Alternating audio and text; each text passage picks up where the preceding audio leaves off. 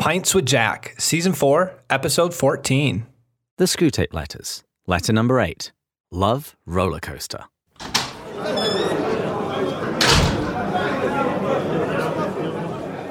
Welcome, everyone. Pints with Jack is your weekly C.S. Lewis podcast where David, Andrew, and I break down and discuss the works of C.S. Lewis. This season, we're eavesdropping on the correspondence of a senior demon, Screwtape, as he explains how to tempt the patient, a human assigned to his nephew, a demon named Wormwood. Each week, we'll be considering a different letter, untwisting Screwtape's hellish logic, and forming a battle plan for our spiritual lives. But before, it is just David and I again this week. This is only our second time so far, and we're what episode 14, mm-hmm. which is just you and I. Feels good to be back. So, uh, what have you been up to, David? Uh, well, I've actually been prepping for our next Pints with Jack watch party. Uh, listeners uh, who support us on Patreon, they were invited uh, well, a couple of months ago, probably by the time this one airs. But we had uh, a watch party earlier where we watched Through the Wardrobe, and we've got another one lined up. So, the Fellowship for Performing Arts. So, this is Max McLean and his troupe. They're the guys that do The Most Reluctant Convert. They have a stage version of Screwtape and of The Great Divorce. Well, it was just announced that they're going to do a live version of The Great Divorce and they're going to stream it. So, all of our Patreon supporters, we're going to get together again. We're going to watch it together, and then we're going to jump on a video chat afterwards and chat about it for an hour or so. I really hope and I shouldn't say this because I you've already sent me when the date is. I don't remember what it is, but I really hope it's a date I can make. Um, this last one, I listened. I was so bummed I wasn't able to do it because I was in Pennsylvania and was with my two nieces, my brother-in-law, my sister, my other sister-in-law, brothers. Like the whole family was together. Even my mom and my dad, um, which actually my parents split. So it was, a, it was a really beautiful time where the whole family was um, together and. I was going to try to jump on for like 15, 20 minutes, but uh, we were actually just out and I uh, didn't want to just like do it from like a restaurant. So, anyways, needless to say, I couldn't do it, but I am so excited for this one. And we'll probably end up doing The Lion, the Witch, and the Wardrobe sometime in December, since it is a Christmas movie. And if you don't think it's a Christmas movie, you may debate me about this on Twitter. oh, I'm looking forward to it.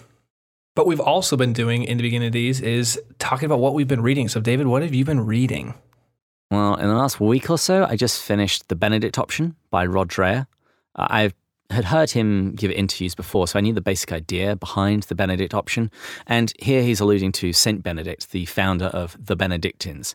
And Rod's idea is basically that during times of social upheaval, it's important that Christians maintain Christian communities for the nurturing of the faith and the, the preservation of Christian values. Uh, so I just finished that, and that was superb and I've nearly finished. Uh, it's called Orthodox Worship. It's by Williams and Anstall, and it's basically talking about the worship of the early church and the development of the liturgy into the form that you will see today in the Eastern Orthodox Church. Well, unfortunately, I don't have a great reading update of anything different, mainly because the last two weekends three week, two weekends. I've been gone in last week as well because I had that quarterly retreat again. Uh, and longtime listeners know I talk about that quite frequently.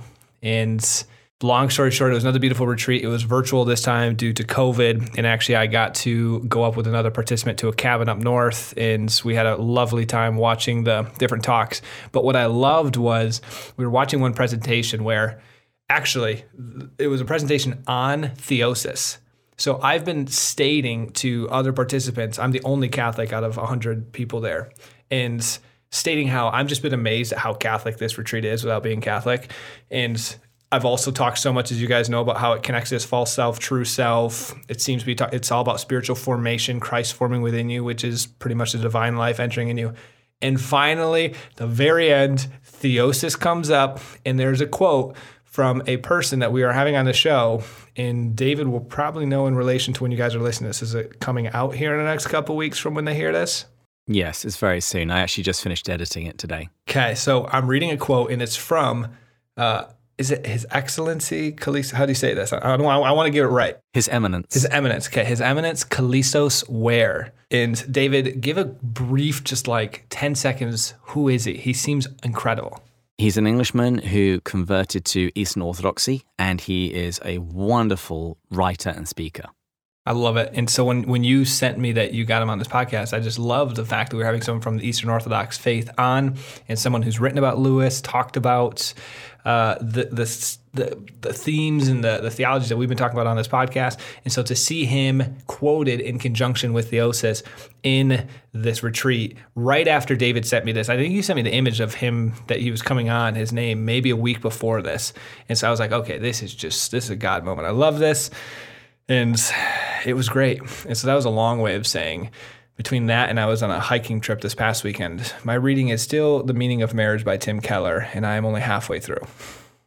Well, you're going to have to speed up because the wife and I have just started it. So yes, we're, we're on your heels. all right, all right. This is good. Let's. Uh, you know what we should do, David? Let's do a three-way. We'll all have a drink.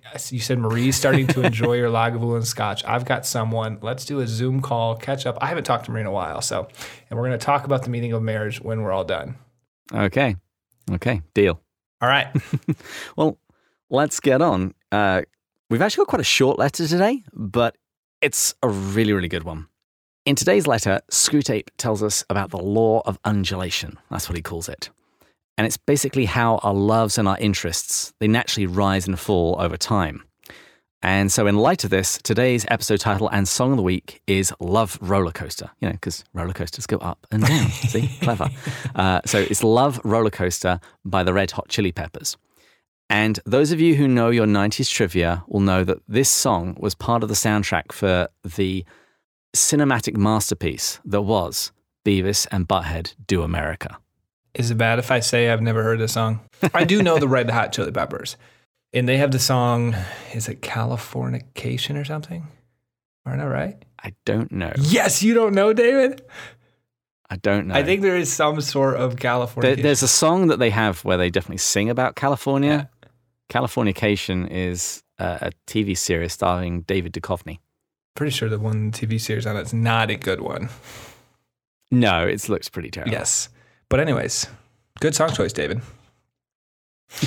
well, let's jump into the quote of the week because, as David said, this is a short chapter, but this one is incredible. The law of undulation. I personally find this message very encouraging for the spiritual journey, and I can deeply relate to seasons of my life of this. And so, if I can, usually there's others in the world that can too. And this quote of the week is going to be beautiful for this chapter, and uh, arguably one of the best lines in the entire book. We'll see if you agree, David. Our cause is never more in danger than when a human, no longer desiring, but still intending to do our enemy's will, looks around upon a universe from which every trace of him seems to have vanished, and asks, Why has he been forsaken? And still obeys. Completely agree. I think this is one of the best lines in the entire book. And it's it's it's challenging. I won't I won't get into it now, but it is challenging because it's in those moments that it's sometimes really difficult to obey. And as we're going to learn about the spirits versus the flesh of ourselves, it's very challenging in those moments. Your spirit's feeling weak, your flesh is your flesh is feeling weak. Yeah, it's in those moments that obedience is most important. But I'd also want to have a conversation a bit about the grace of when you do fall short in those moments too. And so there are opportunities and sometimes missed opportunities. So this is gonna be an interesting chapter. But as always, let's not jump ahead. Let's talk quickly about the drink of the week. And David, the last time you and I recorded together, we drank your favorite drink. And so this time we are drinking my favorite drink, which I have not shared with you ever. No, probably not till season one when we were in person, and I would bring, I think, once or twice from Count 12. So the last person I've shared this with, Douglas Gresham, I think. So you're now moving from Douglas Gresham to me. Wow. from what heights we have fallen. I love it. so, guys, first of all, here, just know that Macallan 12 gets a rating of 91 in the book. So it's it's very good. And from a color, it's amber. It's done in a sherry cask. So, sure enough, the nose is going to have a sherry flavor. And it talks about the mm. body being full and smooth. So, let's see if we can we can tease some of that out, David. Yeah, I'd definitely agree with that. The for the nose, I could only get sherry tones.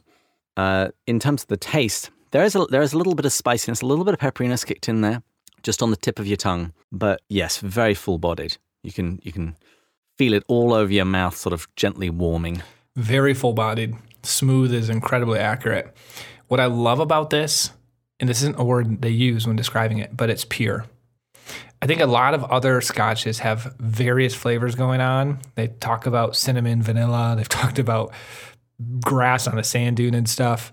This is just straight up pure. It's smooth, full body with a little sherry flavor. I love it. And it's got a very long finish. It does. Oh, You know, I just I just finished my sip about 10 seconds ago and I can still just feel it gently warming at the back of my throat. Hmm. Anyways, with that, let's do a toast. In this toast, who is one of our gold level Patreon supporters. So this is not just a family shout out, but this one goes to my sister, Caitlin, which now I have a sister in law, Catherine. So that requires distinction. My sister, Caitlin, who the second she found out about this, started supporting us when we had Patreon, one of our earliest supporters. We are so incredibly grateful. And I love you very much, Kate. And so, this is a glass as we talk about the law of undulation, where there's going to be ups and downs in life. She has two little ones, too, by the way, that are under the age of two. And so, yes, hmm. Irish twins within 13 months. And so, there's going to be times where you're tired, and there's going to be times where it's going to be tough. But as we're going to learn in this letter, those are the moments that God makes saints out of. And so I pray that in those moments that that obedience towards him stays strong and Satan never wins. Cheers. And when necessary, Uncle Matt will come help us. Cheers. Uncle Matty. So, back to the letter. It's letter number eight, and it was first published in The Guardian on the 20th of June, 1941. And here is my 100 word summary. Wormwood has announced that his patient's religious phase is coming to an end. Screwtape dismisses his nephew's assessment, attributing the recent cooling of religious fervour to the law of undulation. The senior demon explains that, due to the human's amphibian nature being composed of both spirit and flesh, his affections are in a constant state of undulation with peaks and troughs. Screwtape explains that this undulation is perfectly natural and used by God in human development. Wormwood must therefore know how to exploit the troughs, but which Screwtape will explain further in his next letter. Well done, David, as usual. Thank you for that. You're welcome. So, yeah, so Screwtape begins his letter in the usual manner by castigating his nephew. he writes, So you have great hopes that the patient's religious phase is dying away, have you? I always thought the training college had gone to pieces since they put old Slubgob at the head of it, and now I am sure. Has no one ever told you about the law of undulation? So, we didn't know about this explicitly, but from this we can determine that Wormwood is wanting to take credit for a recent downturn or dullness in the patient's religious expression. And Screwtape, he's not buying this for a second. He wants to look for an alternative explanation. And Lewis writes about declining fervour of new converts in Letters to Malcolm. And one thing I'll just say as an aside, as we've been preparing each of these episodes, a book really to read in tandem with the Screwtape Letters is Letters to Malcolm. So many times he he addresses the same topic now head on rather than using Screwtape's twisted logic. But in Letters to Malcolm, letter 5, Lewis writes this Many religious people lament that the first fervours of their conversion have died away. They think, sometimes rightly, but not, I believe, always, that their sins account for this. They may even try by pitiful efforts of will to revive what now seems to have been the golden days. But were those fervours, the operative word is those, ever intended to last? Whoa. See, this is why. Oh, this is a real time reaction of me in this. I I don't read through David's notes ahead of time. I do my. s- He really doesn't. I can't emphasize the lack of preparation that Matt puts into this. Oh, I'm dying laughing right now. I do make my own notes. You sometimes in a separate Word document, which was the case this week. But um, this is what I was somewhat alluding to, but I did not realize that Lewis was actually directly attempting for this to be one of the lessons from this chapter, potentially, or this letter.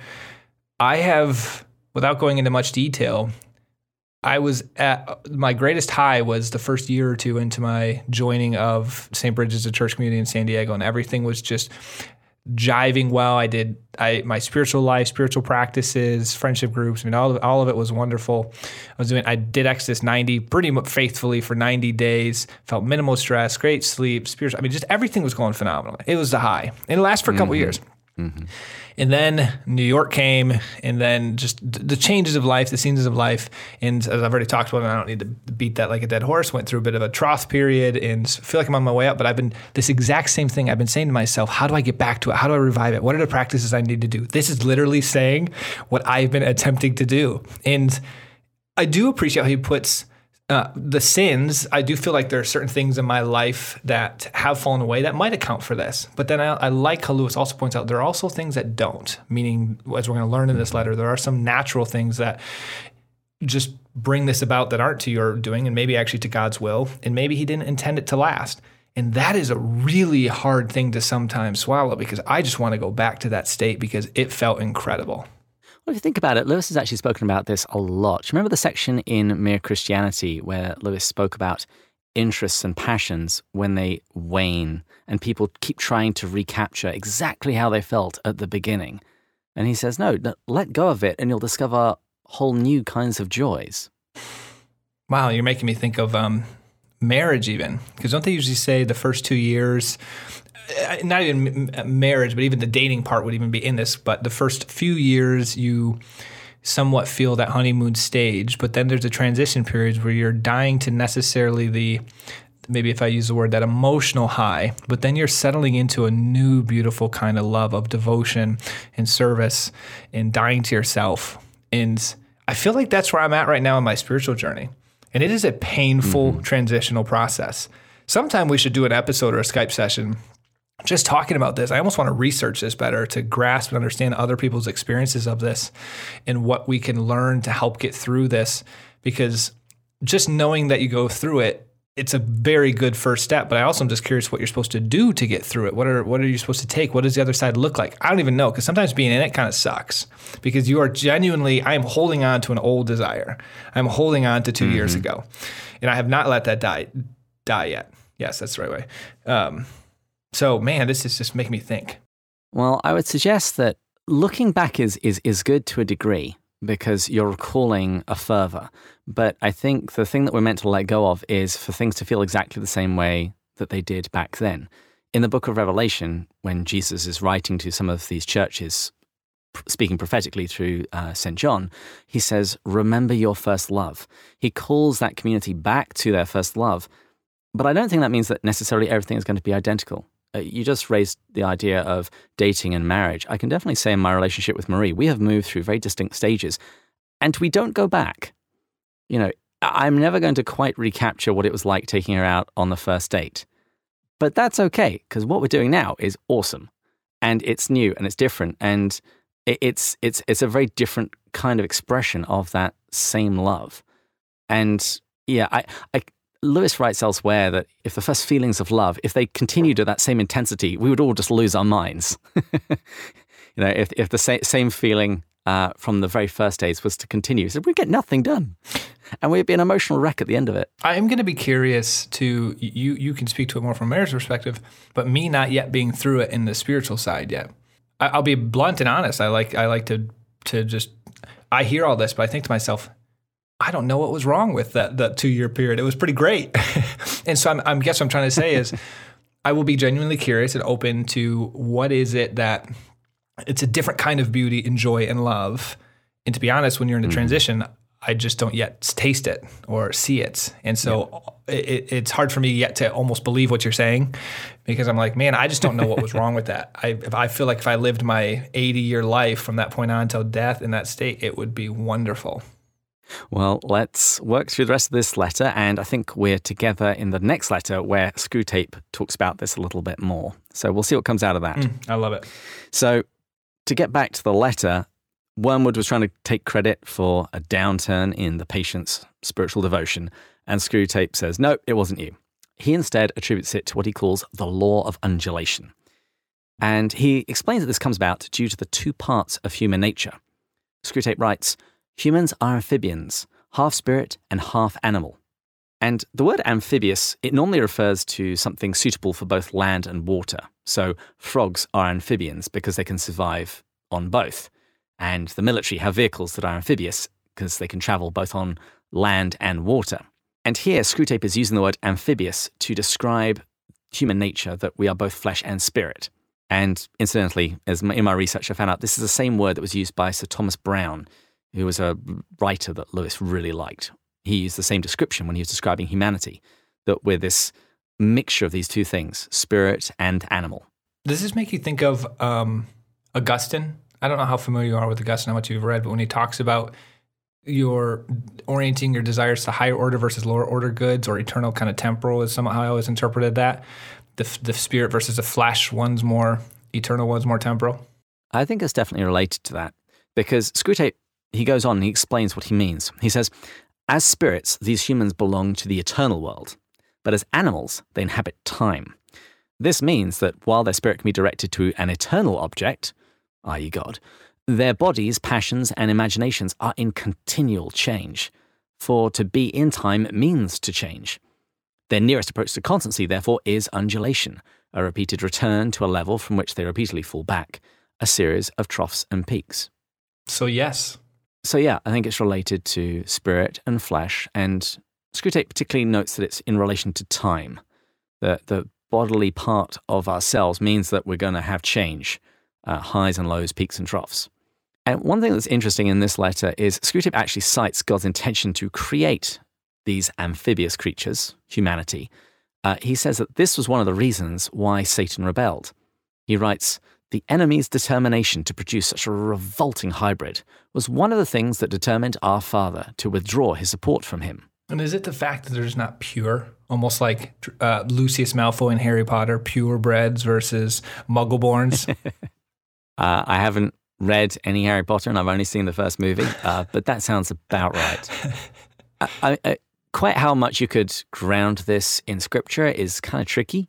Um, but if you recall back when we began this season, we said that Lewis was writing Preface to Paradise Lost around the same time. And Paradise Lost was the epic poem of the fall by John Milton. And this idea of Satan's rebellion being connected to the creation of humanity is, is really expanded here.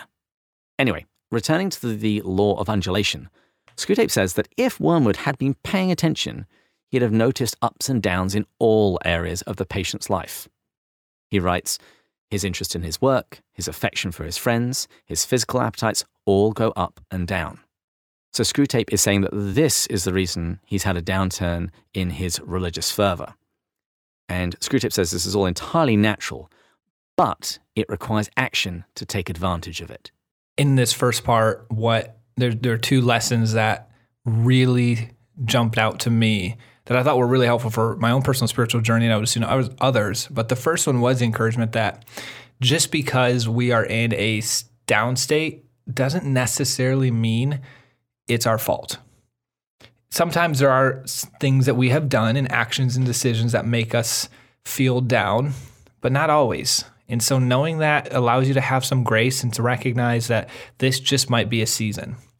And second, what's important is what you do with it. So when you're reflecting on that, and if you've discerned the parts that you do need to change, so maybe some bad behaviors, if you just think like physically, if you aren't sleeping well, if you aren't eating well, you're not going to feel really good. But sometimes you can eat right and do everything right, but you still get sick look at that down period as a chance to ask yourself, what are you doing? What is God teaching you in that moment to help you come through that? And so I, I, those lessons when I was just reading that just were really helpful to me. Yeah, I'd agree with that. Absolutely. And I think in particular, we'll get into more of that response in the next letter. Uh, in this letter, Screwtape asks the question how do we take advantage of these ups and downs? And in typical Screwtapian style, he says, We've got to consider what God is using this undulation for, and then just do the complete opposite. it seems like a cheat sheet they have going there. Absolutely. Well, if you think about it, we're doing exactly the same thing. We're listening to what Screwtape's saying, and then we're flipping it on its head. And it's like, okay, so if he wants us to do this, then what should we be doing instead? So this chapter essentially unscrews it for us much more directly than previous ones. Mm-hmm. Now, Screwtape says that God uses the undulation, as far as he's concerned, in a very strange way. He says, Now it may surprise you to learn that in his efforts to get permanent possession of a soul, he relies on the troughs even more than the peaks. Some of his special favourites have gone through longer and deeper troughs than anyone else. So, what you're saying right now is God is trying to make me a saint. Exactly. Uh, actually, once again, in Letters to Malcolm, Lewis writes, It is the saints, not common people, who experience the dark hmm. night. Mm. Here he's alluding to uh, not the terrible Star Wars movies, but uh, St. John of the Cross's The Dark Night of the Soul. So he says it's the saints, not the common people, who experience the dark night. The hiddenness of God perhaps presses most painfully on those who are, in another way, nearest him. And this echoes the writings of the saints throughout the history of the church. Uh, St. Teresa of Avila, she's often cited as saying to God, usually after being thrown from her horse and landing in a puddle of mud, If this is how you treat your friends, it is no wonder you have so few. Mm. Are you feeling as, as encouraged as I am in this letter already? This is easily one of, I think, the most encouraging letters that Screwtape mm-hmm. writes once you've unscrewed it, because it turns our experience on its head. It lets us know that just because things seem to suck, that actually might mean that something truly wonderful is happening. The trouble is, is we're just not very good at being able to see it. And it makes really important, I believe, the practice. And ironically, as I mentioned, the retreat talks about theosis spiritual formation, as, as I said in the beginning, examination of the conscience. I think at the end of the day, that practice, and it doesn't have to be an official examination, but essentially spending the day to see where God's will and the rhythms are working in your life and the good and the bad is a practice that can help you with this because you can look back on every day and you could, with the right perspective, see any event, any scenario that happened to you, any circumstance as a chance to grow but most often than not, we go through life on autopilot and we never create that space for that intentionality and that self reflection and self awareness to see those lessons. And I don't do it. I mean, even when I was supposed to do it for a full quarter, I think I did it two to three nights a week at best. Um, but it's a it's it's a practice when I did do it that was just so incredible. I think even just asking the question at the end of the day, Lord, where were you? What was I meant to learn here? What was I meant to see here? How was I meant to change? I think even just the act of asking that question reorients you in relation to your life. Yes. It's no longer simply a series of events happening to you, some that you like, some that you don't. It's searching out the fingerprints of God in the day to day. Well, I'm curious now. So, so we're we're jumping into this part of God using the troughs. Why, why do you think God uses the troughs? What is it about them? I I, I don't have to tell you because Screwtape tells us. All right, let's hear it. Screwtape says that to understand why God behaves the way he does, you have to understand the difference between the way God views humanity and the way Satan views humanity. Screwtape writes To us, a human is primarily food. Our aim is the absorption of its will into ours, the increase of our own area of selfhood at its expense. This is hell's goal for the human race it's, it's consumption. And what he says is that what God wants, on the other hand, is completely different. Screwtape explains that God really loves humanity and really desires its freedom. And these words, they'll later get Screwtape into trouble. But he says this He really does want to fill the universe with a lot of loathsome little replicas of himself, creatures whose life, on its miniature scale, will be qualitatively like his own. Not because he has absorbed them, remember that's what the demons want to do, not because he has absorbed them, but because their wills freely conform to his. There it is. And what do we call that? Theosis. This is participation in the divine nature. So the answer really comes down to it's freely choosing to align ourselves. And what I really like about what he writes here is interestingly enough, both what Satan does and what the Heavenly Father does is somewhat of a devouring, except they're completely opposite devourings the one wants to consume for their own food and to essentially absorb and you you vanish. You get sucked into it. The other which we actually will see here a little bit if we talk briefly about theosis or deification when you give yourself he gives you a, a hundredfold back. He gives you your truth self your authentic self. You you receive a part of him but you become more yourself it's not that you fully are absorbed into him in the sense that you've lost all of who you are. It's that you actually gain who you are. And that's a really hard concept to actually wrap your brain around. I, re- I remember listening to Pints with Aquinas episode on deification and talking about how we become sons of God, we become God and almost become a part of God. And even Matt Fradd and this priest that was on, I can't remember his name, that was really unpacking, an expert on this, had a hard time explaining what that's like. Like, how do you do that without not becoming consumed by him? And I think they use an analogy of like a fire and putting a metal piece into a fire, and it was one way. So you take on the properties of fire and you become even greater, but yet you're not fire itself. I mean, it's a complicated con- concept. It's a very patristic image that the idea of putting iron into a fire and it becomes hot like the fire. It's distinct from the fire, but it is it is it is sharing something in the life of that fire, so to speak. But this is exactly what Lewis told us in Mere Christianity that we'll be sharing in a life that was begotten, not made. And he says, if we share this kind of life, we shall also be called sons of God, and we shall love the Father as he does, and the Holy Ghost will arise in us. He even says, every Christian is to become a little Christ. The whole purpose of becoming a Christian is simply nothing else. And this reminds me of 2 Peter 1 4. Through these, he has given us his very great and precious promises, that through them you may participate in the divine nature, having escaped the corruption in the world caused by evil desires. Does that part there, participate in the divine nature, sound what you just read in Mere Christianity? Yep, it's exactly the same thing. And I just want to read another little section from Screwtape because here he offers a series of parallelisms, comparing and contrasting the goals of hell and the goals of heaven. Screwtape writes, We want cattle who can finally become food. He wants servants who can finally become sons. We want to suck in. He wants to give out. We are empty and would be filled. He is full and flows over. Our war aim is a world in which our Father below has drawn all beings into himself. The enemy wants a world full of beings united to him, but still distinct. And I have to channel my inner Andrew Lazo here. Doesn't that sound like the possessiveness of Orual? Mm-hmm. One of Lewis's greatest works. Orual loved Psyche, but it was this consuming kind of love that was at Psyche's expense. That's Screwtapian. It's devouring.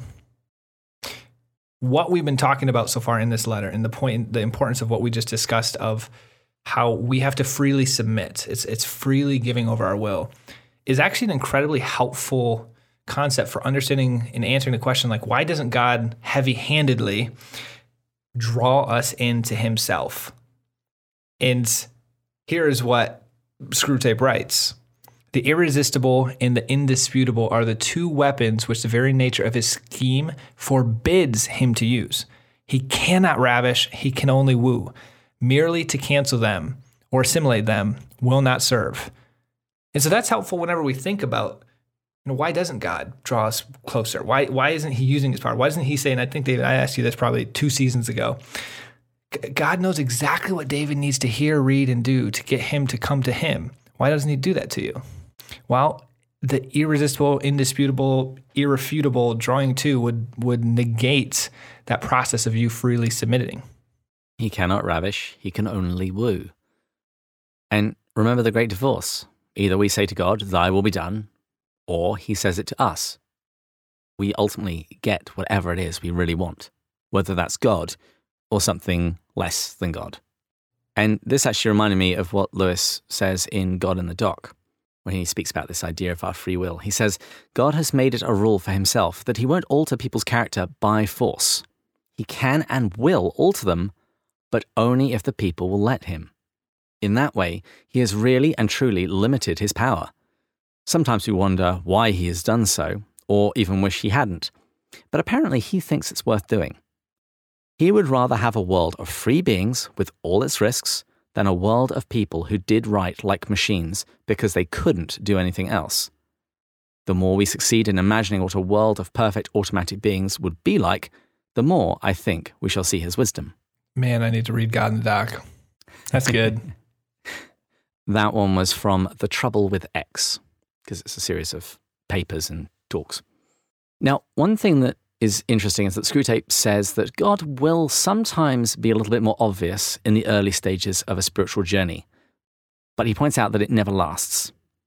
And this was certainly true in my own experience with my real coming to faith in my early 20s. God's presence was very tangible in the early days. But Screwtape is right. Sooner or later, God withdraws, if not, in fact, at least from their conscious experience. He's saying that at least it'll feel like that way and he leaves the creature to stand up on its own legs, to carry out from the will alone duties which have lost all relish. I, I remember in those early days, prayer was just beautiful and wonderful, and I would run to it. But after a little while, it became a little stale, and I actually went through a, a nine month period that I call my desert period, which was prayer was just horrible. It, it, I can only really describe it as somebody throwing on a wet towel over my head whenever I would try and pray. It just, I just, I felt weighed down and tired and just didn't want to do it. And I was fortunate that I was surrounded by a really good community at this point in my life and experienced Christians who knew about the law of undulation, even if they didn't call it that. And they would just spur me on to carry on carrying on and reminded me that this will not last forever. Because that's the thing, whenever you're struggling, it always feels like this is going to continue forever. Just think about when you're out running or you're at the gym and you're in the final few reps of a workout. You just want, it feels like this is never, ever going to stop, that you're going to be in pain forever, that your lungs are about to burst. But you know what happens every time? It does eventually come to an end. I think the reason it's difficult in the moment, speaking from experience, is goes back to the feeling versus action. So think of heavenly and hellish creatures. So how much it talks about the small things build over time into a big result, essentially. So in the moment, you should be, and it's tough, but you should be keeping up the actions. And so your actions shouldn't be turning you into hellish creatures, they should be turning you into heavenly. But your feelings are the opposite. You don't feel good, you feel desolate. And so I will say in the moment, you feel like it's compounding actually. And so what my brain does is thinks forward and goes, if you're in a downward undulation, you think it's going to continue at a perfectly linear trajectory downward, even if your actions are staying constant not realizing it will trough and turn back and it's going to be like a parabola. And it's really tough until that turn because you do think of the heavenly hellish creatures concept and wow this is just going to get worse and worse and worse and worse and i'm not going to be able to handle it and then the actions are going to get worse and it's just it's i'm done. But this is where having experienced christians around you can really help. And this is also where it helps to remember and look back on your journey thus far because for most people it has not simply been a straight line up to the heavens you've noticed undulation even in your past, no matter how great it was. That there were some days that things felt better, some days it was a little bit more work. Uh, so that we can look back and realize, oh no, I have gone through this before in one one way or another. Returning to the sports analogy, when you're at the end of that workout and it feels like your lungs are about to burst, remembering that you felt like this before, uh, when you were much slower and nowhere near as fit, and it still came to an end and you got better as a result. Remembering that you've had ups and downs before and survived, and remembering that that can happen again now. Mm. But distinguishing between how I feel and what I actually know. Remember when we were reading Mere Christianity and Lewis talks about faith, and he, he talks about faith as hanging on to hanging on to what you know to be true when your emotions are having a blitz at you. Way to steal what I was going to talk about, David. That was going to be my thunder for the episode. That was going to be my do hold on into the darkness, which you once knew to true to be in the light. Come on, David. Sorry. That's where you should have said if you would have written it down in the notes ahead of time, I would have seen you wanted to say it. I did think of saying that, but I thought, no, I want to be nice. it comes from being so humble. You're like the grandfather in the back of my head already. You don't need to say anything anymore. I know exactly what you're thinking. We are well past statements needed to be spoken. Well, I'll tell you what. Let's let's let's finish the end of this letter, and then you can offer us all of your closing thought wisdom. Beautiful. That's what we'll do. So, Screwtape has compared Hell's vision of humanity with God's vision of humanity, their goals for humanity, and that God uses the troughs because this is, this is where the real formation takes place. Screwtape writes, It is during such trough periods that the human is growing into the sort of creature he, God, wants it to be. since the prayers offered in the state of dryness are those that which please him most. That line there, the prayers offered in a state of dryness are those that Mm. please him best. He wants them to learn to walk and must therefore take away his hand. And if only the will to walk is really there, he is pleased even with their stumbles. You know, that was a close second for best best quote of the book behind the one we did because you have the beautiful statement that prayers often in a state of dryness are those which please him best, which that's words of encouragement. But then he also, and this is just beautiful, Lewis, he's holding a high standard with that statement because it's not easy offering prayers in the state of dryness. But then in a also classic Lewis fashion, he brings the mercy and the grace. And he says, if only the will to walk is really there, he's pleased even with their stumbles. Because I will tell you from personal experience in the states of dryness, my prayer life is not near is not as good as it was in the other state. But I can say I'm desiring to get back to it. I'm constantly trying to pick myself back. I want to get back to it, and I'm doing it. And in many ways, the, the trajectory is there and getting closer. And whenever people ask me, I'm like, I feel like I'm 60% back right now.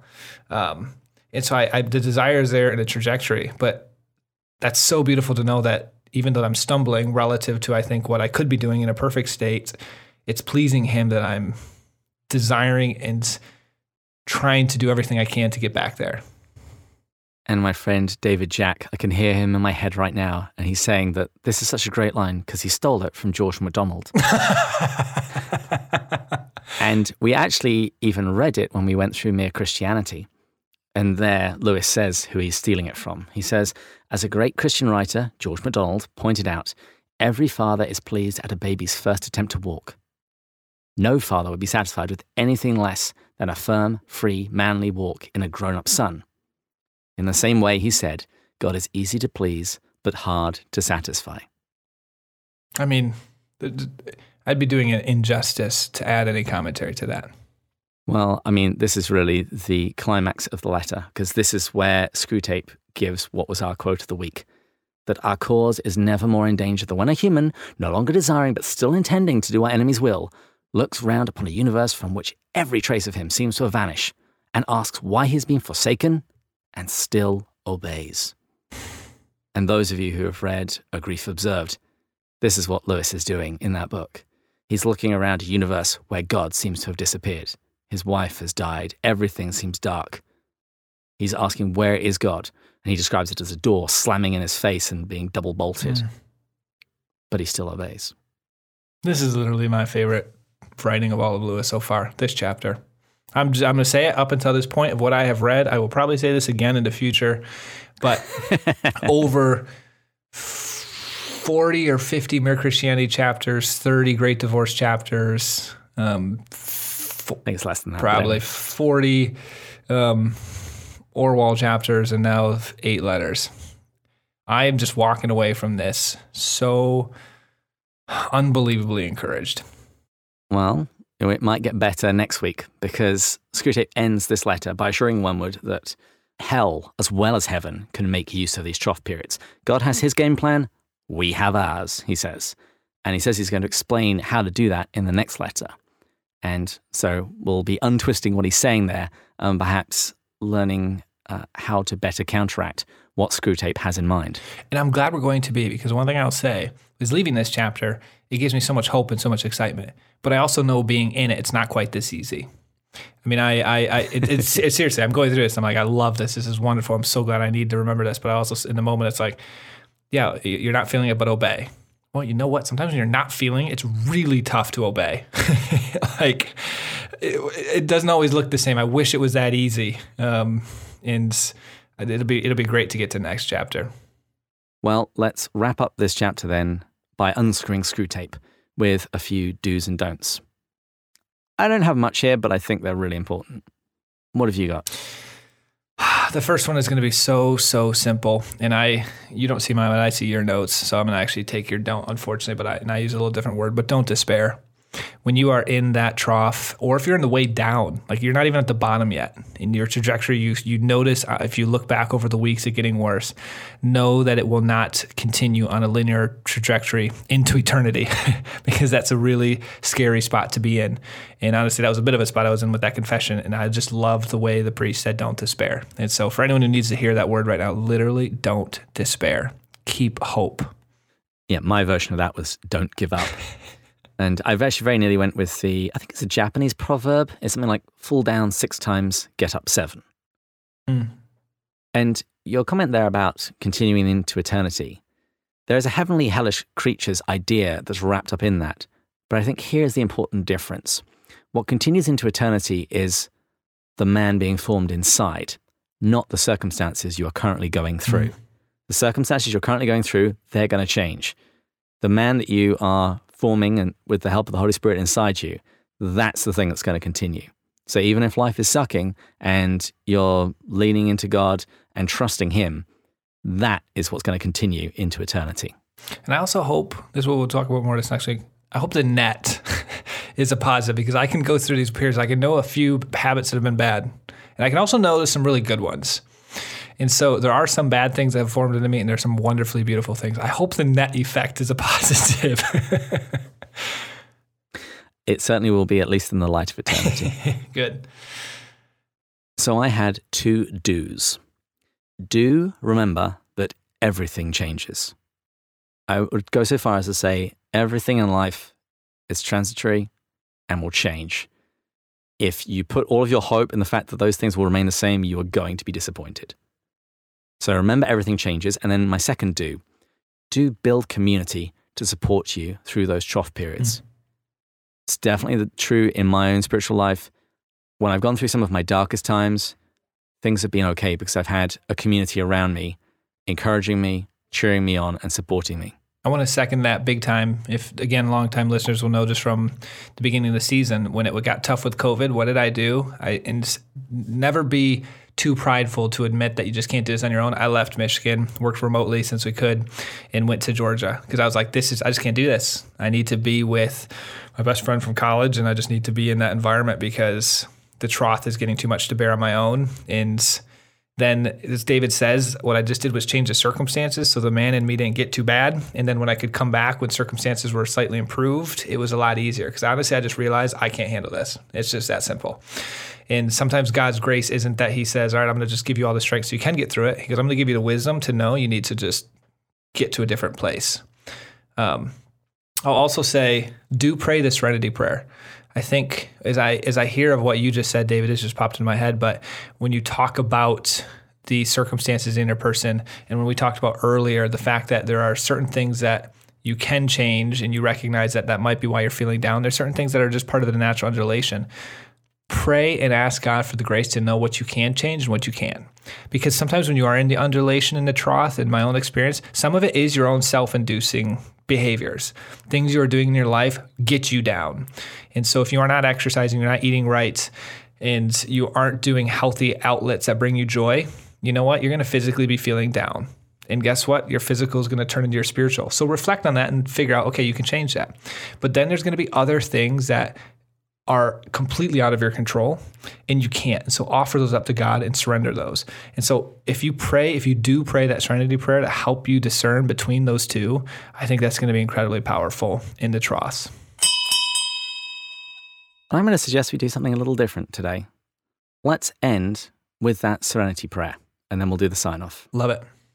God grant me the serenity to accept the things that I cannot change, the courage to change the things that I can, and the wisdom to know the difference living one day at a time, enjoying one moment at a time, accepting hardships as the pathway to peace, taking as he did the sinful world as it is, not as I would have it, trusting that he will make all things right if I surrender to his will, that I may be reasonably happy in this life and supremely happy with him forever in the next. Amen. That's so good. And listeners, please join us next time when we'll be going further up and further in. Cheers. Cheers.